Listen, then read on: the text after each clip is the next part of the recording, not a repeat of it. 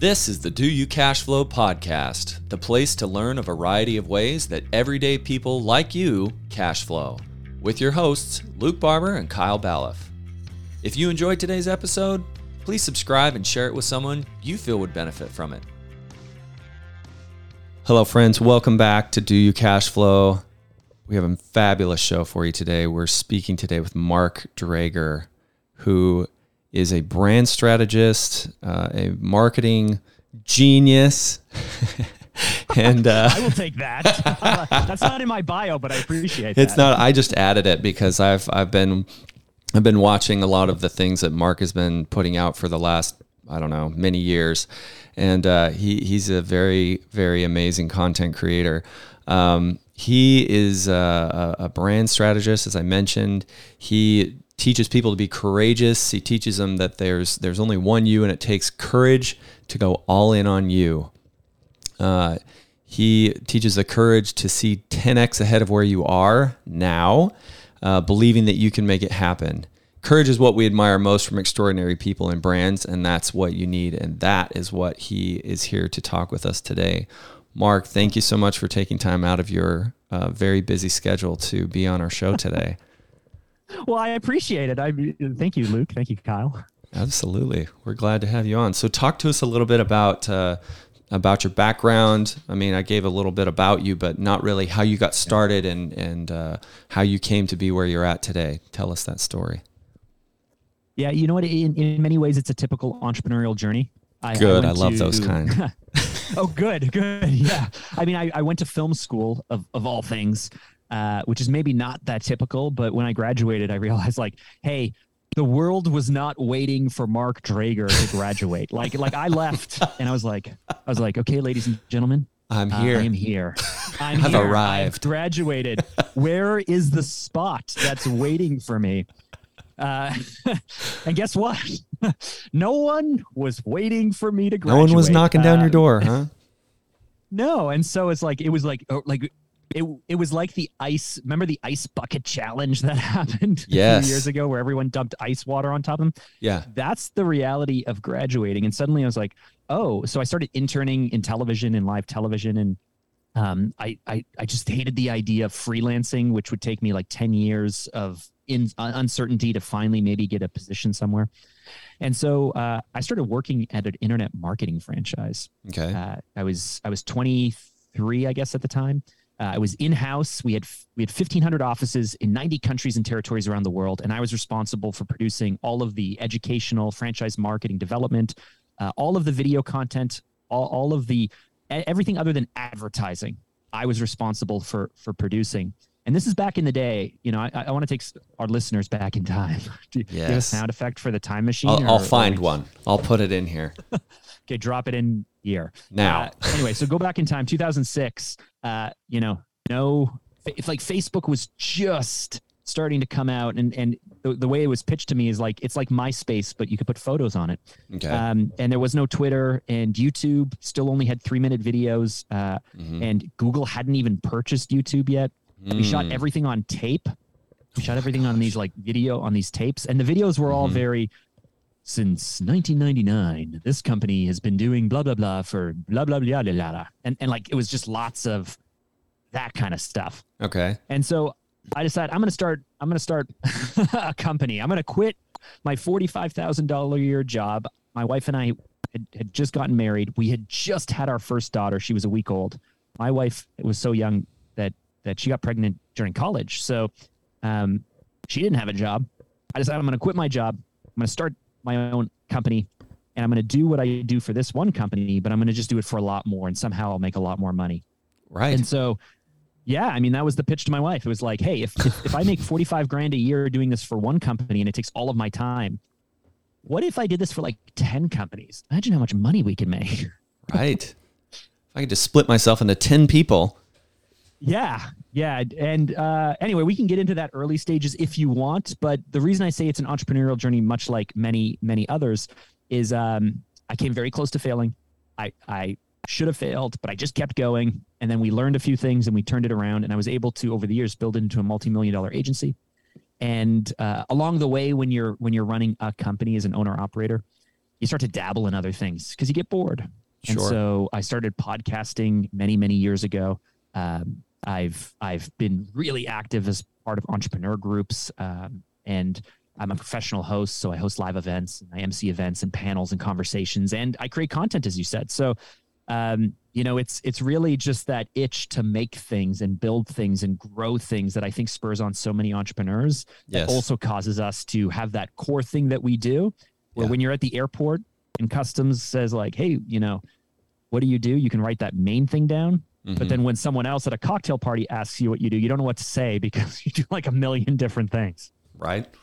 So, so one thing that somebody told me a number of years ago or months ago, I mean, was uh, when when people ask me what I do, right? Same thing, right? I'm like, well, I do this and I do this and I do this, and he goes, oh, he go, and I said, you know, I'm just kind of an entrepreneur, you know, I just kind of like to do lots of things. And he said, oh, you're one of those people that's willing to work 80 hours a week for yourself, so you don't have to work 40 hours a week for somebody else. I was like, yeah, that's it, that's right, Yeah.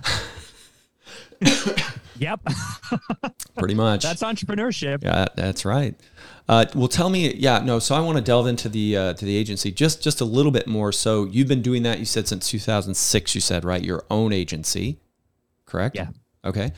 And so as far as when you started doing your agency in the beginning, were you doing all of the same things uh, for your own agency that you were doing for the one before, or did you add anything uh, to Yeah, it, or did you take Great. stuff away? Great question. So the, the, the first thing I did was when I was working in house, so I was making video content and it was me and I had one team member. Mm-hmm. And so we would shoot, we would plan stuff and we would shoot stuff and we would strategize and we would edit it and we would do, we were responsible for everything. Mm-hmm. Um, not much like maybe a content creator or videographer would be called today. Mm-hmm. And uh, so we were doing all of that stuff. I approached, so, so lesson number one that I took away from that time, I was there a year and a half at this company and I learned so much. I should have stayed longer, Mm-hmm. but the reason why I, I say that is because um, I worked in a department where I did not really have a direct report. Like I didn't have a boss that I reported up to. I didn't really have any peers, even though I was in the same department as all like 40 or 50 other people, Mm-hmm. because I did something that was so unique and so special. I wasn't on the marketing team. I wasn't on the training team. I didn't like really fit anywhere. And so they put me because I had all this expensive gear and equipment and stuff. They they they sat me in the executive part of the company because with legal, with myself, and then with all of the C-suite executives, we were in a secure area so that way anything I shot couldn't be accessed. There was like security issues around it. Oh, I see. Um, so it meant that I didn't sit with anyone uh, of my peers, but it also meant that I sat around all of the C-suite people, and all of my internal customers and clients were C-suite people. So Yeah. all day, every day, I'm working with VPs, and I'm working with the founder, and I'm working with board members, and I'm working with the CEO and the CFO, and I'm and I, I don't understand half the stuff they're talking about, but I'm supposed to make videos about it, so I better Right. learn this stuff. yeah. And so part part of the amazing thing about creating content is when you're creating content for other people, one, you have to understand what they're talking about, so you have to learn it, Yeah. or ask them questions and they'll explain it to you. Uh, then you shoot the stuff. Then you when you edit the stuff, you have to pick what goes in and what goes out, and you're kind of going through school a second or third time, Yeah. and then you release it. And so I approached the CEO and I basically said, "Hey, listen, it doesn't make sense for you to keep me on payroll. There's a whole bunch of business reasons why." And I and I had kind of five or six business reasons why. I said, "Let me leave. Let me take the equipment and then outsource all the work that I'm doing to my new company that I'm starting." And he loved this idea. Like it got me and my staff member off the books. Yeah. It brought some more structure and control to what we were doing. And they let me leave. And then I was going to like work off the equipment so I could start for no cost nice. start for no cost with my very first customer Yeah. and it was the it was the courage it was the step i needed to be able to say like listen i'm i'm going out and starting my own thing but one day i'm now i'm now not working for you the next day i'm working for myself but guess what i'm working on all of your work still mm-hmm. That was the plan it, it didn't actually it didn't go that way at all No. but it was a really smart plan Well, I was I was gonna I was gonna say that I was gonna say, man, if you're gonna start any kind of business, it what a what a great way to start is that like you said, you didn't have really any upfront cost. You already had a client when you started, right? Like I, w- without digressing too much, I, I read an article many years ago. I'm sure you've heard of Ryan Deiss before. Ryan mm-hmm. Deiss from yes. Digital Marketer. So I read this article that Ryan Deiss wrote about business cards and how he hates business cards. And I, you know, the, the title of his article, you know, caught my eye, right? I'm like, well, why does he hate business cards? And, and basically his story turned out to be that when somebody, when somebody decides they're going to go into business for themselves, they'll go out and get business cards. They'll get, you know, maybe a t-shirt or they'll get some pamphlets or whatever, some promotional material, media, whatever. And, and then they'll go out and say, well, I'm in business now. And he said, Well, I hate business cards for that reason because they give you this false sense of you're in business. He's like, You're really not yeah. in business until you've exchanged money for your product or service, you know? And so that always kind of has stuck way, with me. I still make that mistake today, though. Do, oh, everybody does. we still. launch new products all the time. We do new things where I'm like, Look at how busy we are. Look at look at our and website. I, look at the balance. Yeah. Look at the balance sheet, and I'm just like, why, where's oh yeah we need revenue right yeah right oh right. money revenue money dictates everything we have to make money with this oh right which is which is why you need to cash flow that's right that's right. So that's why I say what what he you know speaking about what Mark did in, in his early years is, was very smart. Was that he started? He didn't just start his his um his production company. Is that what you'd say? It was a production, yeah. or was it more of a marketing yeah, company? A, okay. No, video video production. Yeah. Okay. So he started his company by already having a paid client. So whatever happened from there that you know learn that lesson that that was a good thing that he did there right? But okay so so then what happened then? So so that didn't go to plan. Did you lose did you end up like losing them three months later or something and then you had no other customers? No it was it was it was both better and worse than that. Um, okay. so it was it was better than that because so so here's what happened. When i when i told them that that me leaving took me off the books and brought more structure to the work we were doing yeah it's because when you work in house for a lot of people, you'll do lots of projects that never go ahead. They die halfway through. Um, oh. You know, you're working, you're busy working for franchise development marketing because sales is really important. Meanwhile, all the training stuff is waiting for you. Like, there's no real structure if unless there's an internal budget for shared resources, mm-hmm. which big companies do. There's no structure to what how you prioritize your work.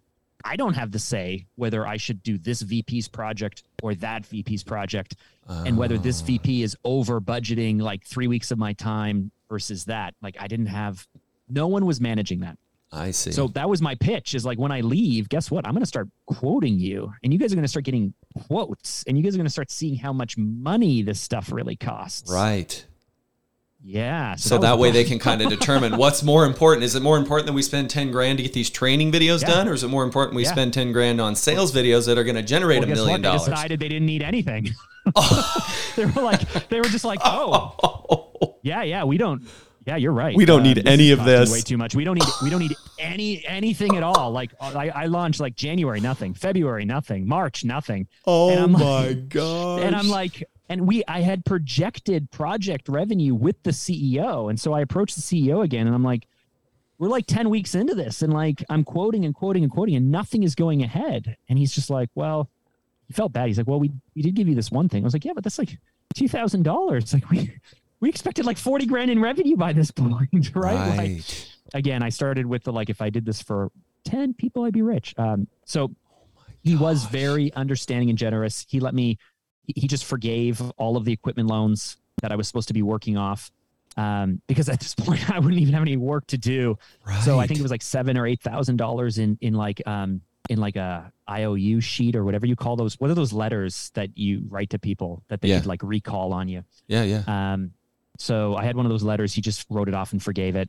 Um, and then I realized, oh, oh, the safety net that I thought I had the, the thing that I that I was counting on, those business cards that made me feel like I was busy, and then you're staring at your balance sheet and you realize you have no money. Like the, I spent a few months just like waiting and hoping, and like I had this thing, and I had this thing, and I had this thing, and then when it doesn't pay off, you're you're then now I have a, a six month old daughter. I, I have um, I have a line of credit I've been drawing on just to live, uh, a twenty thousand dollar line of credit for my mom and we don't have a lot of revenue and i'm staring at like oh in five months we're going to run out of money. And i don't know how to sell this. I don't know how to position this. I don't know how to market this. I don't have anyone in my network that i can sell it to. Um, dang i'm screwed.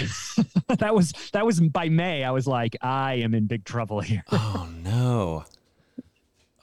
Wow. I, that's well, a true entrepreneurial I, journey though. I gasp but i've kind of been there. Like I, I i feel his pain. I feel your pain. I really do uh, without going into it. But was that your turning point though? That's what I was gonna say. So what? So what? What did you do? So you weren't cash flowing. So so the question we always ask people who come onto our show, right? is do you cash flow with what you're doing? Obviously, at that time you were not. So, what did you do no, to change that? um, it was one of this. It was one of the uh, the the smartest things I could have done. I asked for help. I admitted to a few people that things were not going the way that I hoped they would go. Mm-hmm. I was be was willing to be honest with a few people and say, I'm running out of money. I thought we were going to have this. And the first person I asked for help was the CEO of that company when I said, Hey, like this was supposed to go a certain way. And that was really hard for me. So, so picture, you know, again, a first time entrepreneur, like many of our listeners could be 23 years old. At that age, I was a whiz kid. Yeah. Like, like everything I did, I could rock without yeah. really trying too hard, it seemed. Yeah. And then suddenly it's like, wow, all of my family, all of my friends, everyone, I'm just like, I'm going to go quit my job and do this thing. And now it's like, oh, it's not going very well. And um, I don't really know what I'm doing. And like even now I'm kind of getting goosebumps saying that because it just it just feels so uncomfortable to admit it. Yes. And yet I'm so glad that that I learned that early on because when I asked for help, guess what? Not only did people uh, kind of appreciate that or respect it, but but people wanted to help me. Mm. And I didn't think that I was deserving of help because I was the one who made this decision. I was the one who decided to step up. I was right. the one who thought I, that hard work would be enough. Like right. I'm going to work so hard, nothing can stop me. And guess what? Hard work is not enough. Mm-hmm. It's not. It's and so someone suggested like, "Hey, this guy that you used to work with, and this was the next lesson that almost all of life, no matter how much you work at it, comes through happenstance, connecting dots, your network, luck. You can call it whatever you want. I've I've run a big multi-million dollar agency and, and done national campaigns with huge people. And guess what? Even at that level, it's still luck and happenstance. It's like it's connecting these weird dots through someone who knows someone who knows someone. But someone I used to work with left the, the same company I left the month after I left to start a coaching business. And he said, I'll coach you. And I got a coach. And it seemed like a really big deal at the time uh, I, I, had to pay them. I think the fee was something like eight hundred dollars a month, and ten percent, ten percent of my revenue. I think it was. Okay. And this is for someone who's like losing money, losing money, no money. And I talked to my mom about That's it. She's like, "Well, if you, think, if you think they can help you, then why not?" And these people help me so much. Nice. They they like like by by within three to four months, um, I started making new connections uh, I, I started understanding my audience better. I started packaging things. They came out on my first few sales calls with me, telling my wife about this the other day, how bumpy and terrible I was, and I didn't know what I was doing. And they literally did the sales call with me so I could watch them do it. Mm-hmm. Um, and yeah, by by the end, with it, within six months, we had gone from like not really being able to do anything to I think we generated by the end of our first year ninety eight thousand dollars in revenue in, in, the corporation. Yeah, I took home eighteen of that, but um, but considering by May, month five, month six, we hadn't had anything, within six months, we went from kind of nothing, not really knowing what we're doing, to around a hundred grand in revenue. Um, and, and that really that, like that really turned things around for me from, yeah. from failing to suddenly being like, oh, something. And I guess I can figure this out as we go. Yeah. Wow. Yeah. No, I, I totally, I totally know where you've been there. I mean, not to the same effect, but I know, I know that feeling of kind of the rock bottom. Like you think you're this rock star, right? And you're like, yeah, I can do this. Yeah, I've done it. Yeah. yeah. And then all of a sudden, it, when it dries up or it's gone or it wasn't there to begin with, and you're like, oh, maybe I'm not such hot crap as I thought I was. yeah. And listen, I started my agency 2006. Do you, do you guys remember this thing that happened in 2008, 2009? I sure do. uh, yeah. Yeah. Yeah. Yeah. So, so it's like, oh, then, then, you know, the great recession, I got to learn that lesson again. Oh my God. And then, and then 2012, 2013, um, you know, our, our, we, we built our whole, we became a multi-million dollar company off of, um, a lead generation strategy based on SEO techniques that were a little bit shady, but SEO techniques that Google just closed the door on. And on like I don't know, it was May 20th or something, 2012, I think it was. They they released a Google release uh-huh. that took us from like nine leads a day, like zero. That was another turning point. And then in 2015, mm-hmm. 16, like every two or three years, I've been um, I've realized that, as you mentioned, right around the time that I feel like I've got my my feet on under this and I've got this all figured out and I am pretty awesome, something happens that forces me to realize I don't really know what I'm doing and I gotta get serious again. So I used to get upset about it. I used to beat uh-huh. myself up for it, like, and and then I've spoken to enough people. I've made enough connections. I've talked to people who've grown like you know nine figure businesses and exited huge deals. And as it turns out, this is just what business is actually. This is what we signed up for. I just right. I just it took me it took me a decade to realize that. And that's I mean, yeah. We we talk about that on this people probably get sick of hearing us say this, but that's it's not something that's taught often uh, enough nowadays, uh, which is the concept of failing and that failing's an okay thing to do um, and that it happens and it's part of life and it doesn't mean you're a terrible person and it doesn't mean that you're you know you can never come back from it right?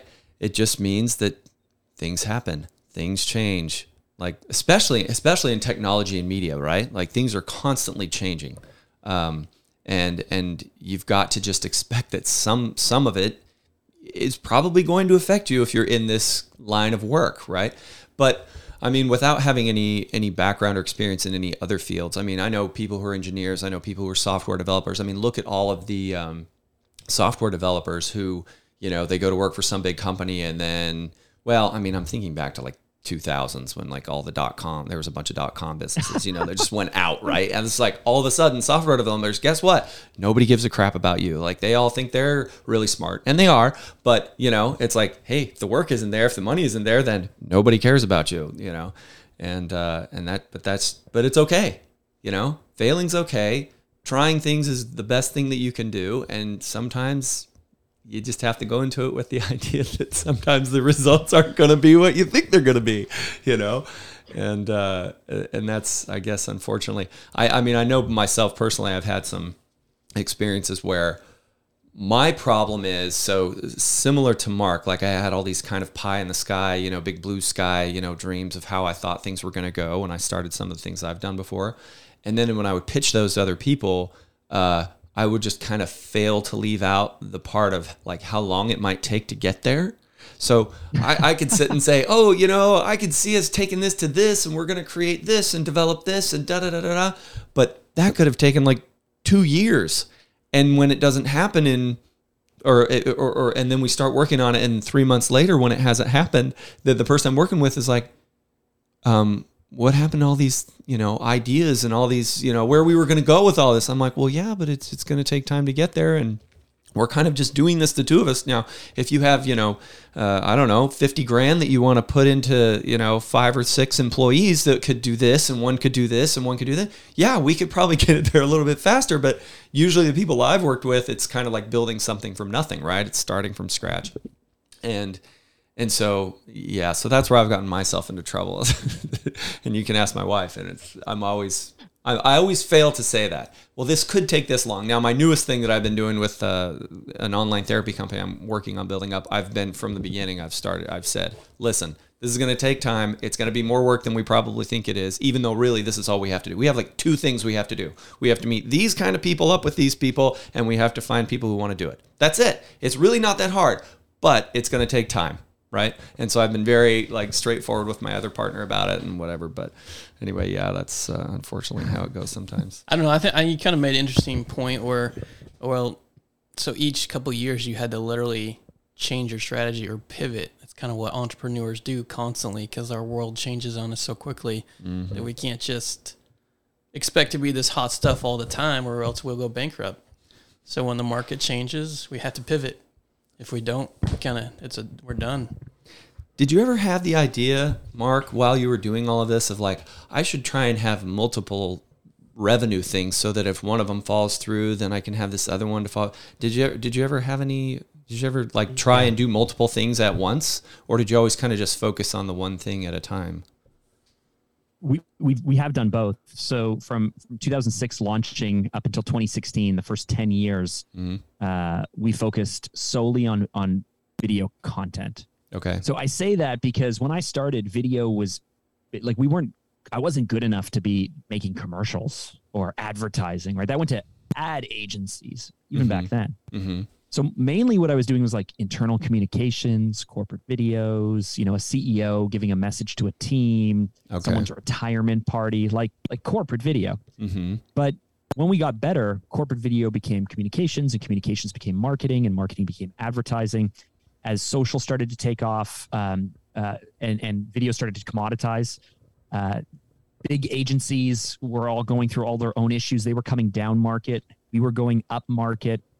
And by 2015, 2016, we're doing national television commercial campaigns. We are uh, we're sitting at a boardroom table pitching to be the agency of record for this huge international insurance company against like it's me and my free my freelance creative director and a few team members and we're only a team of like 12 people at the time and and the other people pitching like flew up people from New York and like flew them in and like are part of uh, like Omnicom, which is one of the biggest like conglom- conglomerate uh, companies there is for for advertising. And so we just didn't. We just were like we kept bumping up against. We're scrappy and we're technical and we have great value for money and we work really really quick in this market and we are super super ambitious. So we'll also push. And our value prop is we're not your agency of record. So so guess what? When your agency of record, when when someone on your team comes to you and says, "Hey, I think we should do this," and whatever this is makes no sense, they don't want to risk the entire contract to tell Right. that person that this thing makes no sense. They'll just go ahead and do it. They'll produce lots of stuff that doesn't make sense because they don't want to risk the whole contract. Oh. Our value prop is we're not on contract with you. You don't like us. We don't do good work. You don't like our approach. You don't ever hire us again. We are not losing anything by telling you that this is not going to work, but here's what will work. Mhm. And some people liked that approach, and some people did not. Mhm. But to answer your question, did we have to diversify? By 2016, part of what really bothered me in the company is we were a project based revenue source. Mhm. So so someone would come and they'd say, I have 50 grand for a project, or I have 10 grand, or I have 250 grand. And we would we would work a certain number of hours, a certain number of weeks, a certain number of months on that project. We would deliver it and off they would go. And if they were a really big company, they would come back to us and say, We have a second project or a third. Or with some of our best clients, we may be working on 30 or 40 clients or 30, 40 projects a year with them.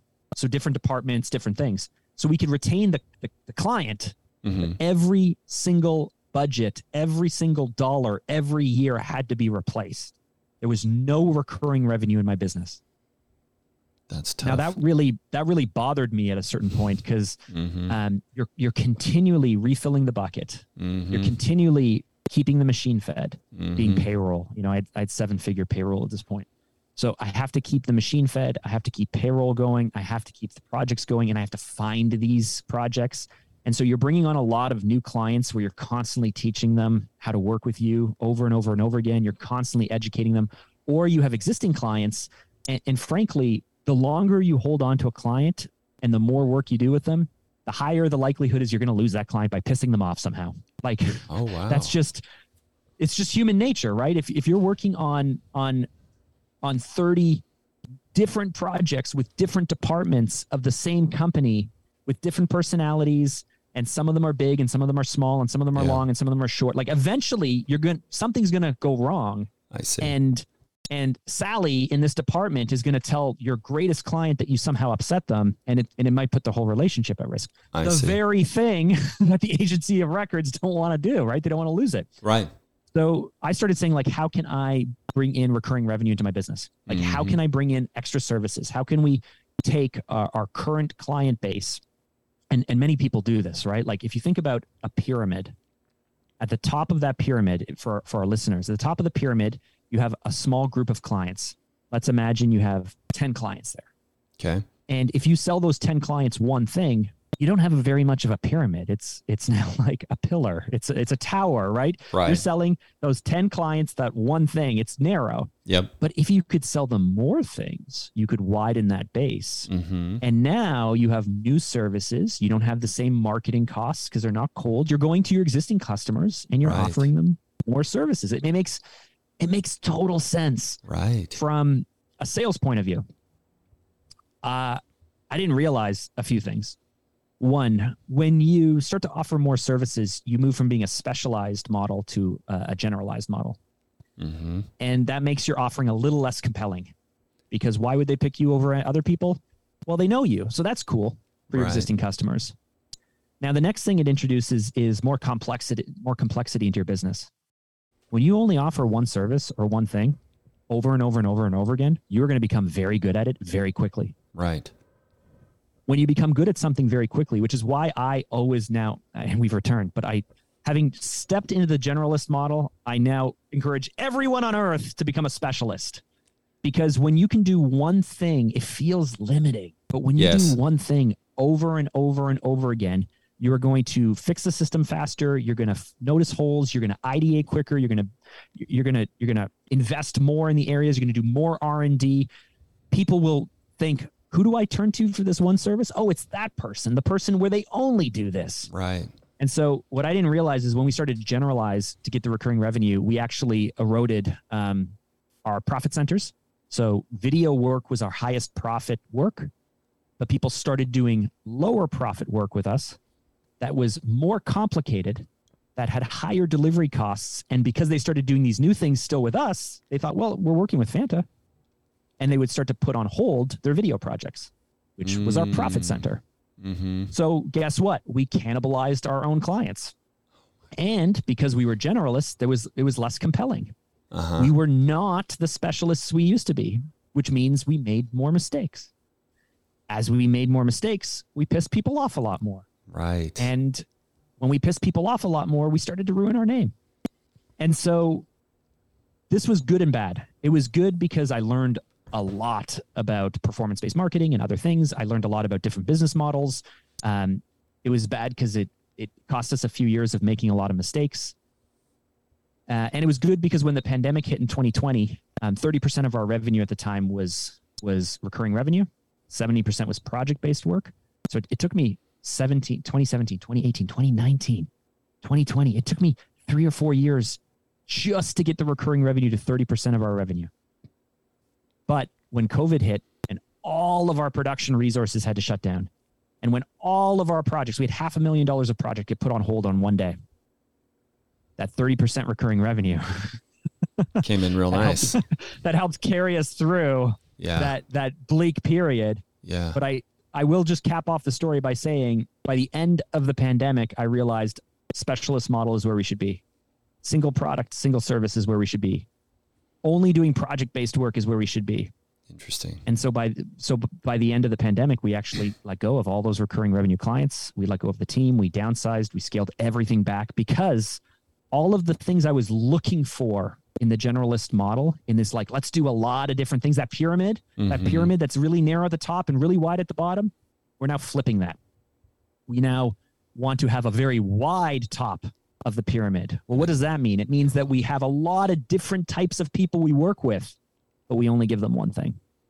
And that one thing we give them, we we we better Yeah. be amazing at. Yeah. And we will be amazing at it because it's all we do. Yeah. If we spend all day, every day doing this one thing over and over and over again over the course of the year, if I can do this 30 times over one year, or 100 times or 1,000 times in one year, I'm going to be better than trying to learn five different things over the course of three years, Yep. especially since we've already mentioned that the market shifts every two or three years and you got to change. Right.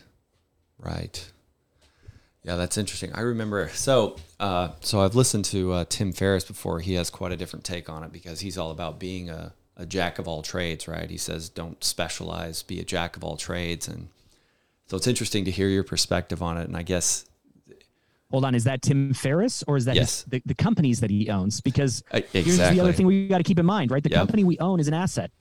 Yes, that's right. I started off by saying like, "Hey, I'm a professional host, and I I host events, and I do this, and I what do you do?" And it's hard to explain. Right. But. Phantom Media, the the the, the company, the the incorporated asset that I am the sole shareholder of, that I am the founder of, mm-hmm. I have been a specialist in it. We have been um, generalists. We have tried new services. We've tried to build up teams. We've done everything.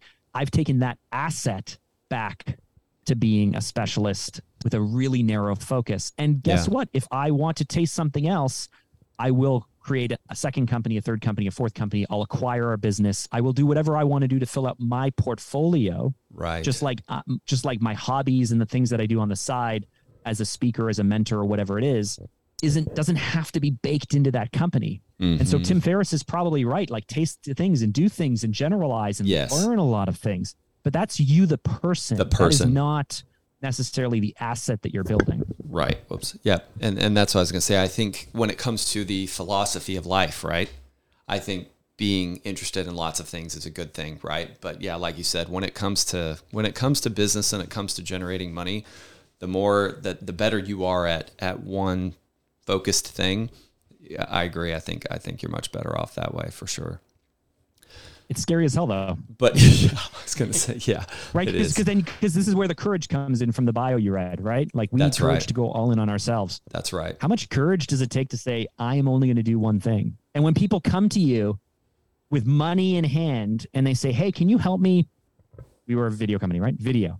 Can you help me build a website? Nope. And we go, and they have money. And we go, No, we can't. Yeah. But we can help you make a video. And they go, Yeah. I don't I need don't that. really Yeah.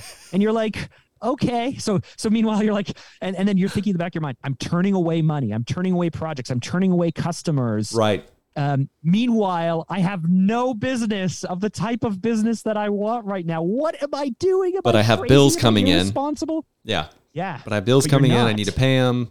But yeah. It takes courage to go all in, all in. And the people that you look up to, the people I look up to, the people who've made the biggest impact have gone all in on something. They don't Yeah. sit on the fence. They don't tip their toe in. They don't try.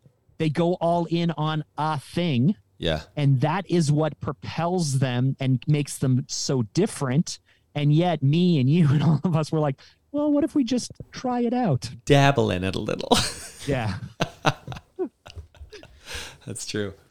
Well, great, great points. Um, this has been fantastic. Um, tell tell us real quick. Uh, we got a few minutes left here. Tell us what uh, when, where people can find you if they want to they want to hire you and your company to do something for them, or if they're you know interested in speaking with you about anything. T- tell us where they can find you at and and kind of what your offer is there, or what you for offer sure there. if if if you want to learn more about what we do as an agency you know we today we help speakers uh, coaches consultants and entrepreneurs I, I basically say if if making money is based on you Mm-hmm. and you're not making the money you want to make or you're not growing as fast as you want to grow you have to level yourself up Yeah. and so we help people do that because we have this brand strategy process that that frankly is unlike anything else on the market. We spend a lot of time helping you clarify your goals and figure out who you are as a brand, your voice, your perspective, your experiences, what matters. Nice. And so we we work to discover that and then we distill what really matters and define it.